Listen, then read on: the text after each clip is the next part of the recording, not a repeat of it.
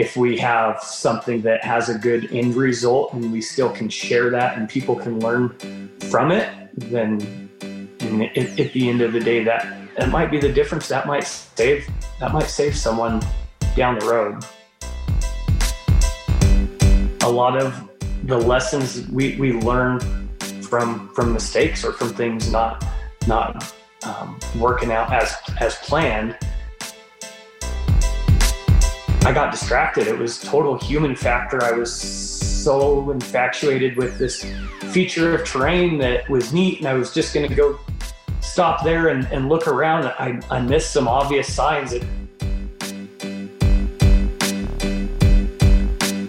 Hi, I'm Matt Entz, and you're listening to the Avalanche Hour podcast.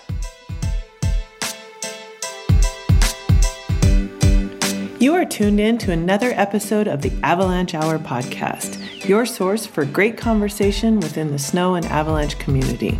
I'm your host, Kelly McNeil. The Avalanche Hour podcast is proudly presented by Wyssen Avalanche Control, safety through innovation. Additional support is provided by Tin Barrel Brewing and Inner West Insurance the goal of this podcast is to create a stronger community through the sharing of stories, knowledge, and news amongst people with a curious fascination of avalanches. It looks like spring has arrived here in northeastern Oregon. I hope you are all still enjoying the last of the snow and transitioning to whatever summer, spring activities you enjoy. We have a great episode for you today with Matt Entz. Matt is the owner of Mountain Skillz, a family owned and operated business providing snowmobile skill riding clinics, avalanche education, and other fun activities focused around playing in the mountains. Matt is the lead on both winter clinics and avalanche courses. Matt and I talk about his path into avalanche education, some thoughts on motorized use and forecasting centers, and what it's like to share a close call with the public. I hope you enjoy listening to this episode with Matt. I'm Matt, and thanks so much for taking the time to join us for the Avalanche Hour podcast today. Um, I'm really, really excited to listen to um, what you have to say and hear from your perspective and from your expertise. So, thanks so much for taking the time. Yeah, absolutely. Glad to be here. So, Matt, if we can just start out, can you please give us an idea of like who you are, where you came from, and how you've gotten to where you are today? Yeah, absolutely. I'm born and raised in southern Colorado, San Luis Valley, uh, kind of Alamosa, Monte Vista area. Most people probably have never heard about that as far as mountains. Where the the San Juan Mountains and Wolf Creek Pass. That's a little little more on the radar, I guess.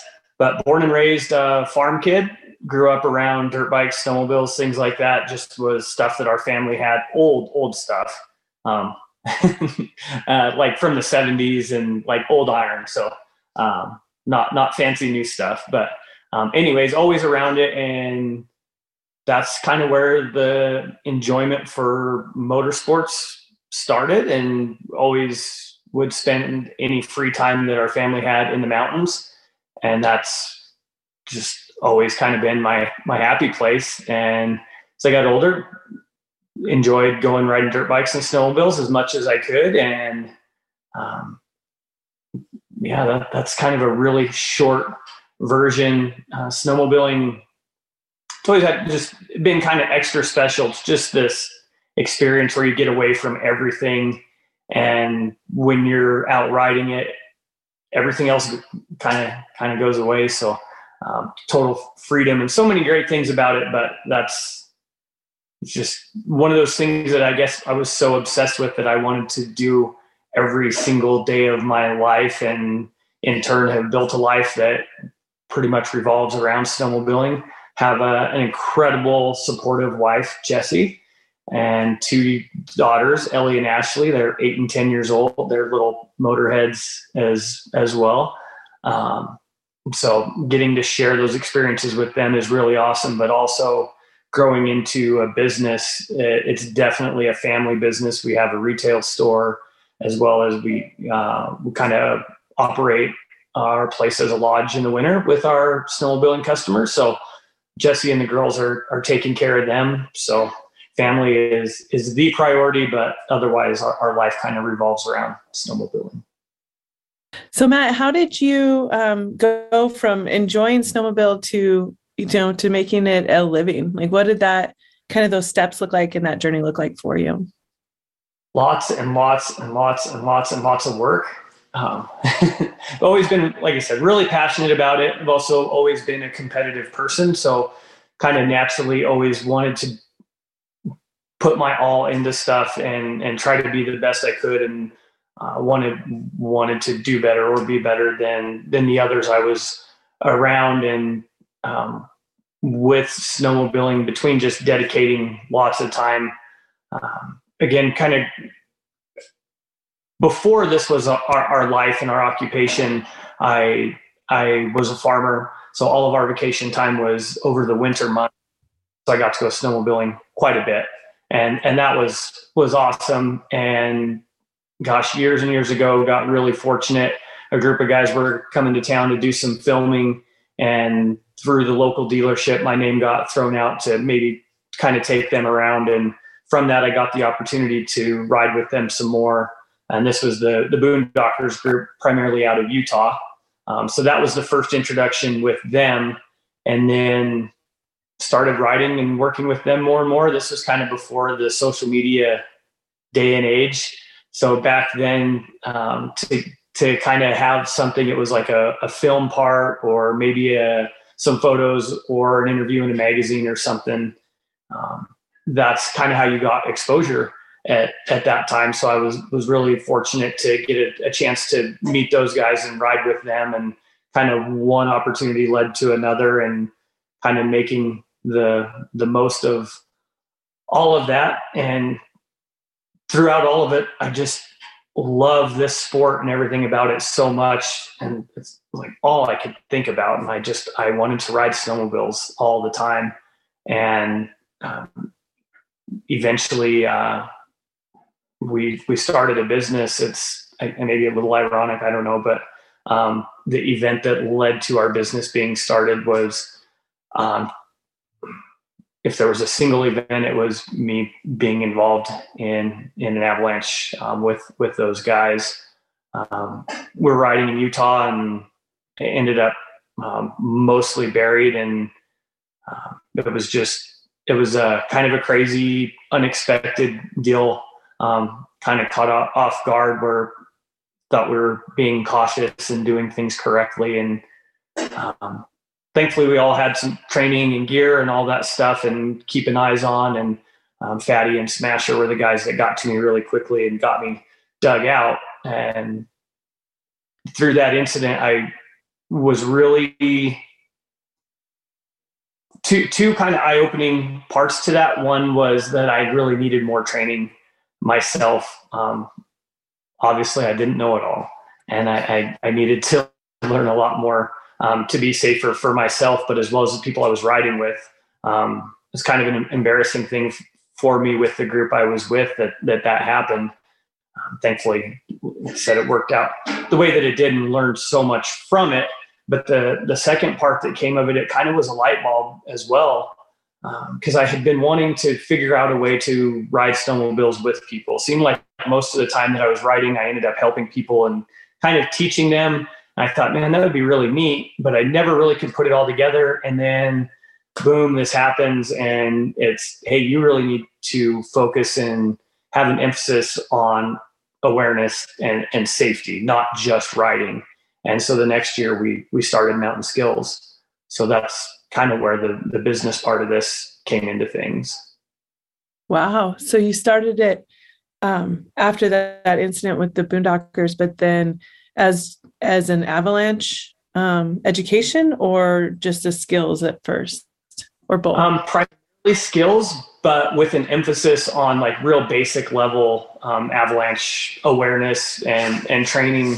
Um, the, the following winter, as soon as I could, I took my first level one course with the Wolf Creek Avalanche School, and then actually teamed up with them to kind of develop and, and offer a motorized specific introductory level avalanche course. And so we would offer a few of those uh, a year. And never would have thought or had any intentions or idea of becoming an, an educator. That just it kind of fit with what we wanted to do with our business and became this path that once I started down kind of intrigued me and I saw more of a need and more of an importance for it. So really was an addition that that's kind of when I started um, pursuing that. Interesting. So how how has that been for you? You know, starting with um, that incident and then now progressing to pretty much the highest level of of avalanche education that you can obtain um, through the through the process. So what does that look like for you, and how has that process been for you?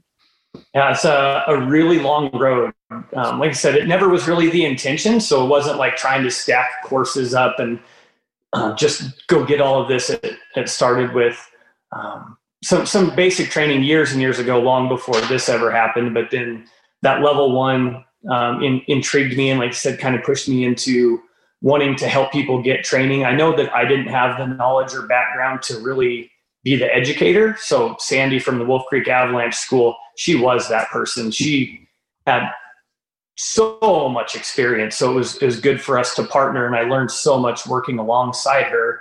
And like said, these were introductory level courses for the first the first probably four or five years or so. And then I think it was about 2016, ARI um, really saw the need for motorized education and educators on the motorized side and got some of us together for some curriculum development. And um, like they really pursued um, developing a standardized motorized training. And that's when we took that further and started teaching level ones. And then with, with that in order to, to be uh, an, an educator as well as a provider had to take higher level and more training. So over the years we've taken lots and lots of training which not only learning the information but the people you get to meet that you get to learn with as far as the other students has been great but also the different instructors teaching those professional level courses and the the course leader trainings and the pro those courses. Um, it's people from all over the country, so you get to learn a lot of different things, kind of broaden the horizon other than just what I'm used to or what's in in my backyard. Yeah, absolutely. And some of those courses are taken with with skiers and and riders together. So, do you have you thought much about what what those two groups can learn from each other, um, especially during those courses? Yeah, it was. I, th- I, think it was a course leader training a few years back. Uh, was split. It was half motorized users and and half human powered. And our classroom time was done together, and then our field time we went our own ways and did did our own things. But it was it was pretty neat. I think on each side to get to sit and listen to the other and see how we view things. Obviously, I think the biggest difference is the way motorized users travel basically how quickly we can travel and how much terrain we can actually cover and be exposed to in a day, I think would be our, our obvious biggest differences. Other, other than that, um, we're, kind of out there for the, the same reasons. And it was always really interesting listening to how, how the work through the day was done. Uh, it seemed like on the human powered side, um, they dug a little more into details and so it was it was good for us to see that perspective and, and a lot for us to learn and take away from that and i think the fact that on the motorized side we, we do cover so much more ground sometimes we don't necessarily have the same time to put into analyzing things so we're we're doing things a little bit uh, differently and um, just just finding sometimes finding a, an easier solution to some of the stuff. So I think I think it was beneficial for both sides. Yeah, absolutely. Um, you know, I I did a course recently as well that that had both, and it I completely agree. There's always something to learn from from both groups in the way that we travel. Yeah, seeing different perspectives is is, is eye opening, and it was it was neat. And I think at the end of the day, each side had a lot more appreciation for the other. Just naturally, I, am not a I'm not a skier or a tour or, or you know any of, of, that, so I don't really understand how how they're approaching things or doing it. But seeing learning more about it was was definitely neat for me. Cool, excellent, thanks. Well, you yourself having that higher level of education and going through these experiences, what is your perspective on what you think needs to happen to increase avalanche education within the motorized community? I think we're starting to do that. And I think it just, the, the simple answer is getting out there and getting information in front of people. Um, we've done a lot the last couple years with the Avalanche Alliance.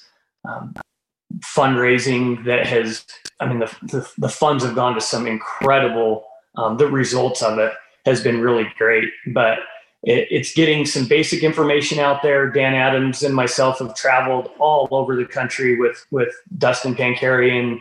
We given presentations just kind of on basic level, more, more awareness stuff and trying to help people get an idea of why it's important to get training. We're not going out and trying to teach people in a in a snowmobile dealership or at a snow show. Um, rather, we're, we're trying to help them understand why they should go and get true on snow training because that that's that's really our end goal with it and and i think that has been effective it's a little bit of a shift in our culture finally we've kind of been like beating our heads against the wall for years of how do we do this how do we reach out how do we get support with some of this stuff and it it's it's been difficult. We've had lots of conversations that we get fired up and frustrated and all these things and ideas come out of it. And so, so seeing that, that that's been a huge step. Uh, still feel like more involvement on the side of the manufacturers and, and dealerships where they have a, a window of opportunity to, whether it's a small conversation or a piece of literature or a poster. I don't know something, but uh, there's lots of ways still for a good one-on-one connection um, for some of that information to get to people that otherwise maybe they're maybe they're not not getting it, but trying to kind of raise what our standards are. We still have room for for growth with that. Yeah, I've definitely seen a shift over the years as well. It seems like it's slow, but it's happening and yeah. more and more people are seeking it. Yeah, definitely. Yeah. Um, so Matt, are from your experience, do you feel like avalanche centers are meeting the needs of the motorized community?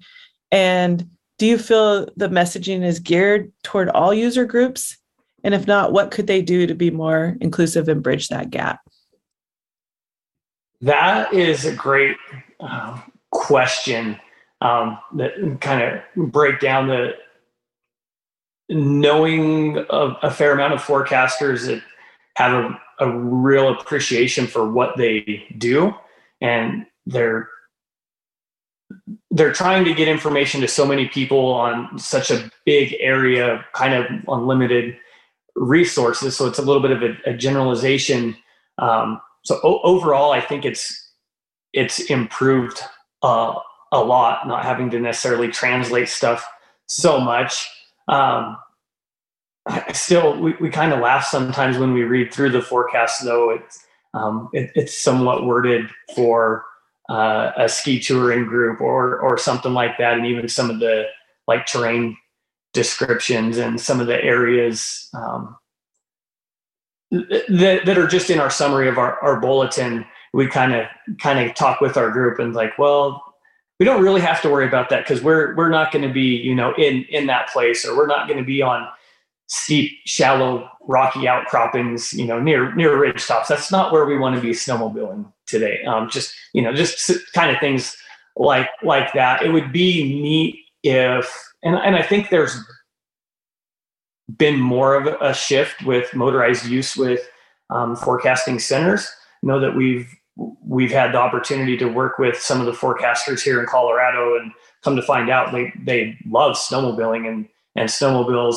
So it was cool to get to, to work with them to help them be a little more proficient um, with those. And it's, I don't know. I don't know what, what else I guess could be done is I don't think that we necessarily need like different forecasts, but um, honestly, probably something. And we we try to do this, but maybe we need to try to do more. We need to reach more people. But if we can get more observations from us as motorized users that give information to the centers um, in our words and what we're seeing um, not just on the day that danger's crazy and people are seeing avalanches or getting involved or seeing the obvious signs, but um, a, a, little more in, in general, I think that would translate to a, a little more, um, I guess, on, on, our level or in our. I mean, we're really fortunate where we are because the forecast is kind of based on like Wolf Creek Pass, which is really relevant for the riding that we're doing. So it's really accurate for us, um, just because that's where some of the weather stations are. So we're fortunate in that aspect. But I know a lot of other people snowmobiling in different places where there might not even be an avalanche center. Um, so they have to kind of take information from whatever the nearest one is and and put their own spin on it. And until they start getting a little more background in education, it, it, it's a lot more difficult for them to use that information um, accurately, I would say. Yeah, absolutely. Do you feel that the motor um, that motorized users read the forecast, and if not, why or why not, and how can we change that?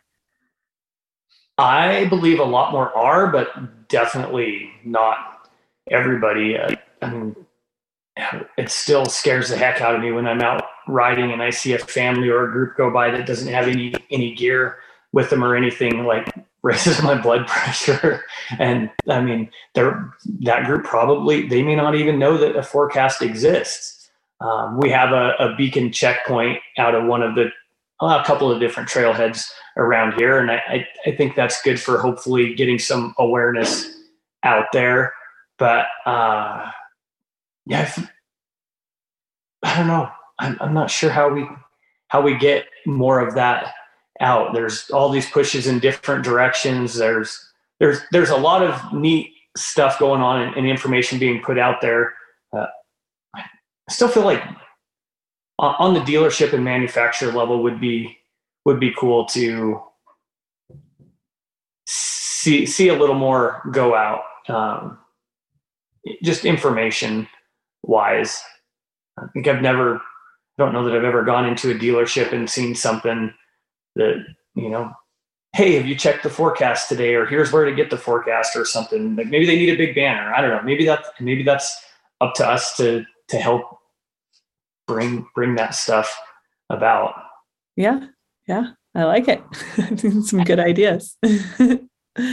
um, so, Matt, how has your increased level of avalanche education changed the way that you guide and how you talk or what you discuss with your clients?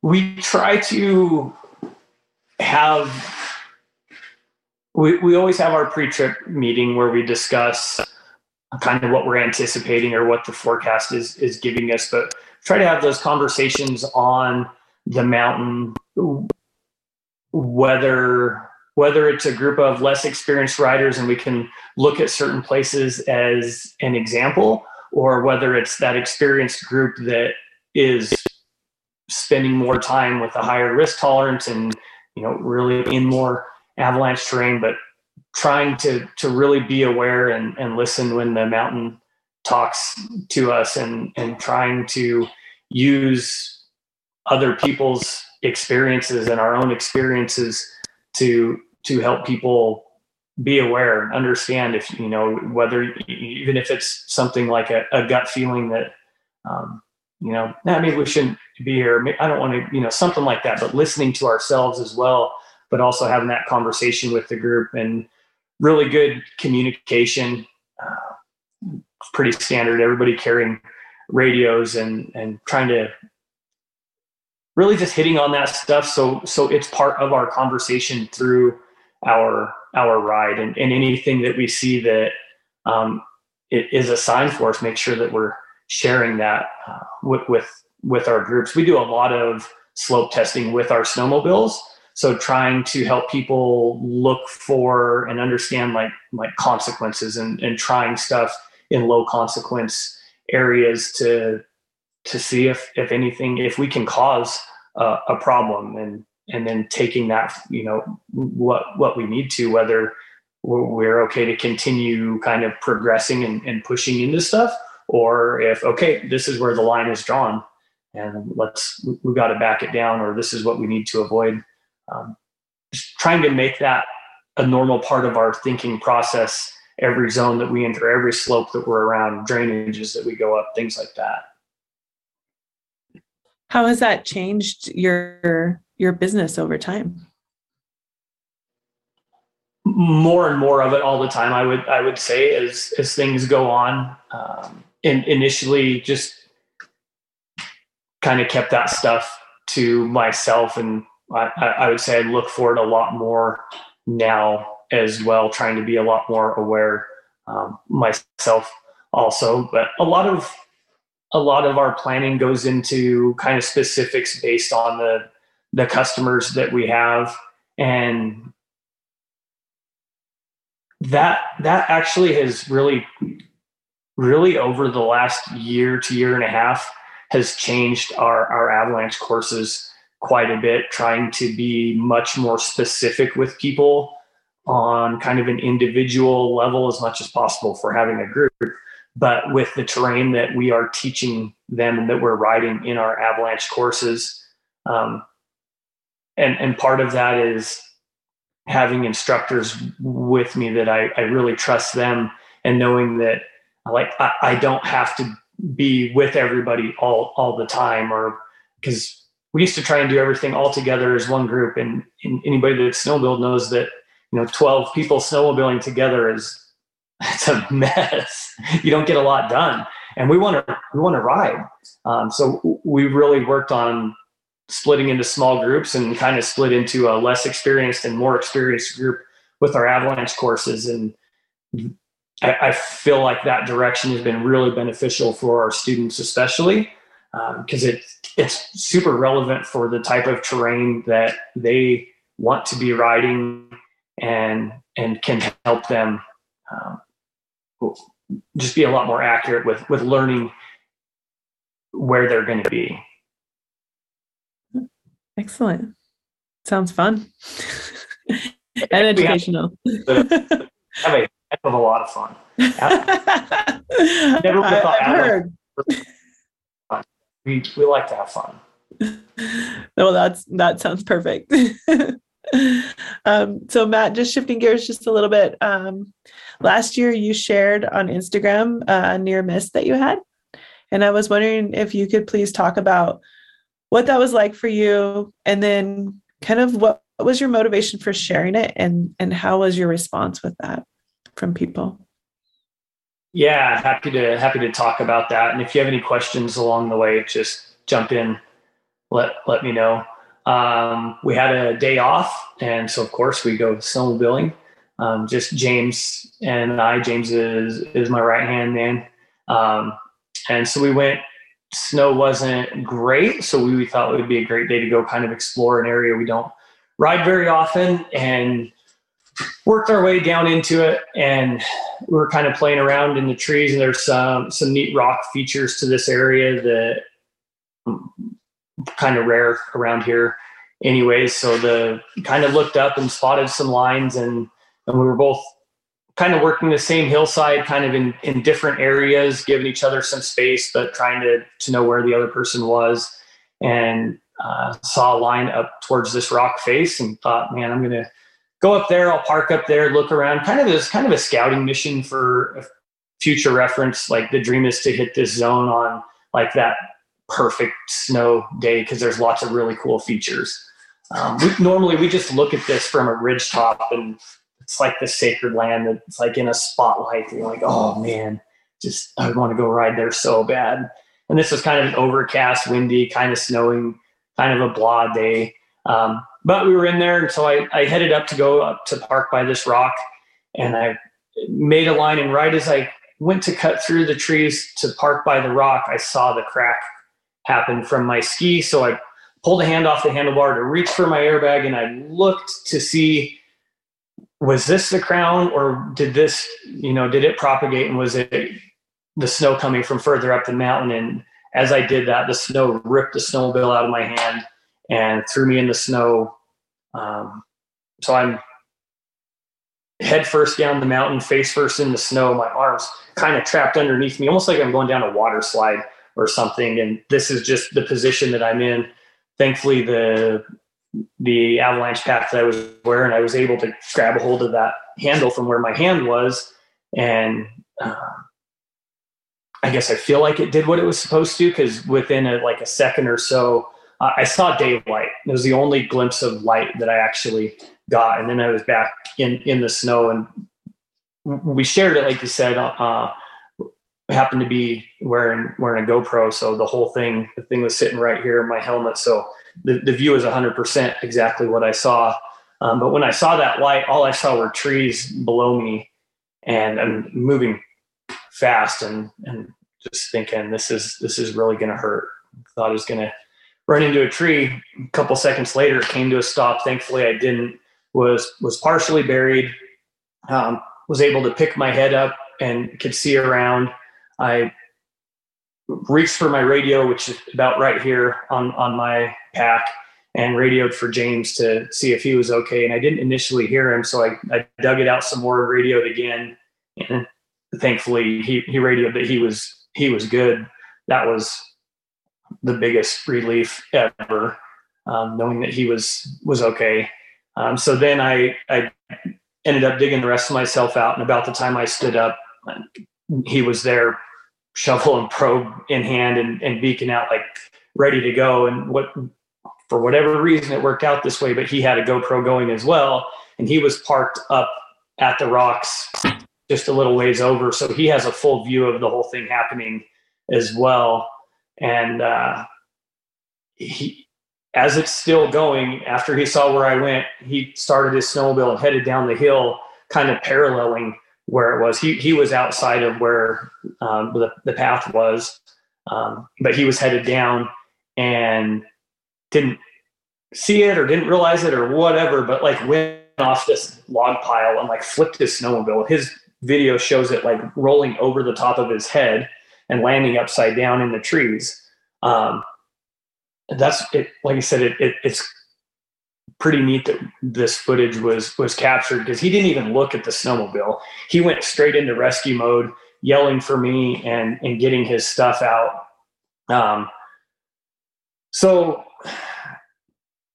I I instantly um, oh I mean got home and had to tell my wife and kids about it. That's not a fun thing to do. Thank thankfully um, again was um, you know, w- was able to get myself out, and the, the the end of it was what it was. But had to tell them about it, but it still scared the heck out of them. Um, my my daughters told me I couldn't go snowmobiling the next day. I had to stay home, but uh, I, I had to go to work the next day. So for for about a week, it was it was pretty tough leaving the house with them like holding on to me, like be careful, be careful, and getting home to the biggest hugs in the entire world. That that part's pretty special. Um, but uh, I felt like after I talked to them that uh, it, it, was worth worth sharing, especially being that um, we had this this video and and hopefully again it was caught off guard and, and it's it's hundred percent my own fault. I mean we we talk about it in our courses now, but it was, you know, I got distracted. It was total human factor. I was so infatuated with this feature of terrain that was neat, and I was just going to go stop there and, and look around. I, I missed some obvious signs that watching back through the video, this narrow little path I went up, well, it was this clear cut little path because the snow slides from way up higher in the rocks and just cleared it out. So I, I, I missed it. And I think that's part of why I wanted to share it is um, it, it can happen. It doesn't matter who you are or, you know, the, the snow or the mountain doesn't, doesn't care about that or how much training you have stuff can still happen.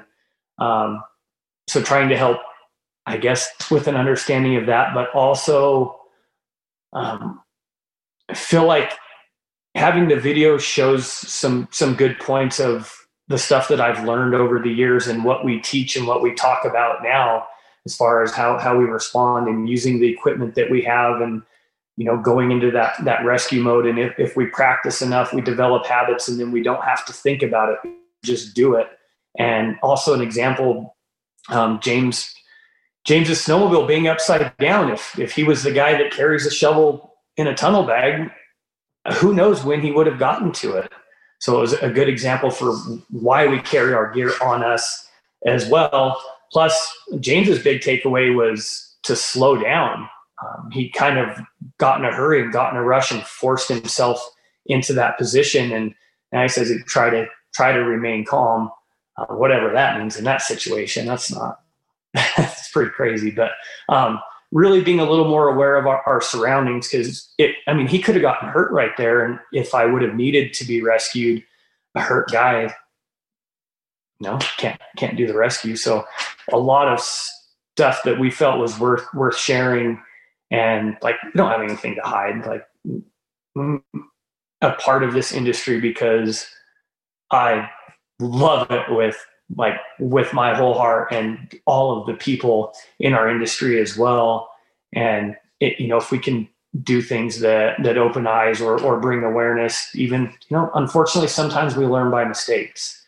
and so wanted to kind of bring that forward and and thankfully we i mean I've had a lot of good discussion with a lot of people um, based on that. I, I think I told you yesterday, I'm not happy that it happened, but I'm glad that we get to share it and that, that we can all learn from it.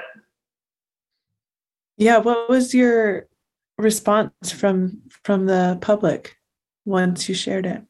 Um, the, the biggest thing, a lot of people were surprised. Um, I never would have thought that would have happened. I, I would have been riding there. You know, that, that type, that was, that was the biggest response. Oh, there was overwhelmed with, um, like caring and like heartfelt, like, you know, glad you're like that kind of stuff, but which was, which is, which is nice. I mean, you're not looking for that, but it's, it's, it's nice to know that, that people care. Um, we always talk about, um, in the snowmobiling, like we're we're a family.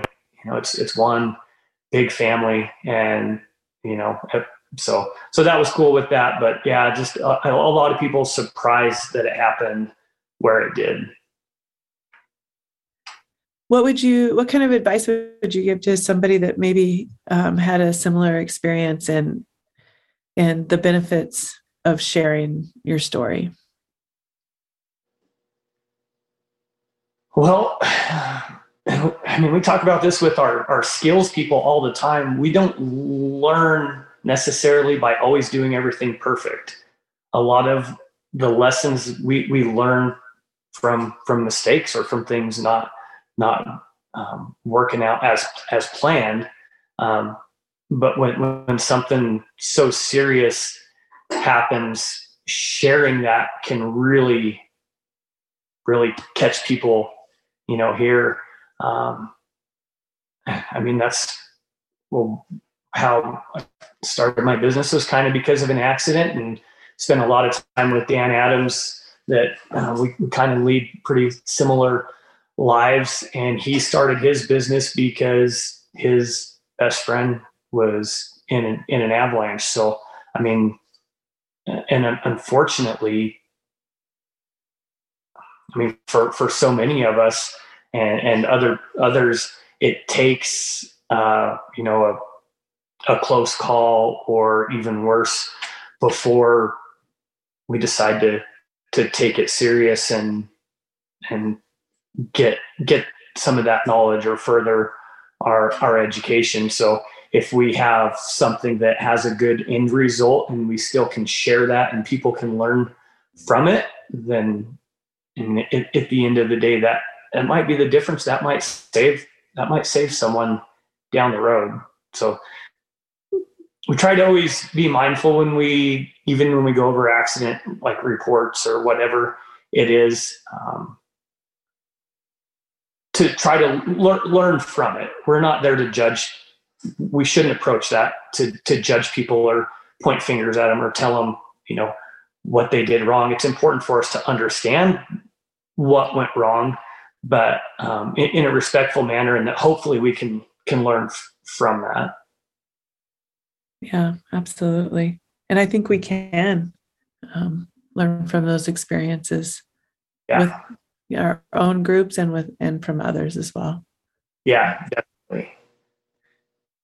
Well, Matt, thank you so much. Um, I really, really appreciate it. Is there anything else that you would like to add or anything special that you would like our listeners to know about you or about anything?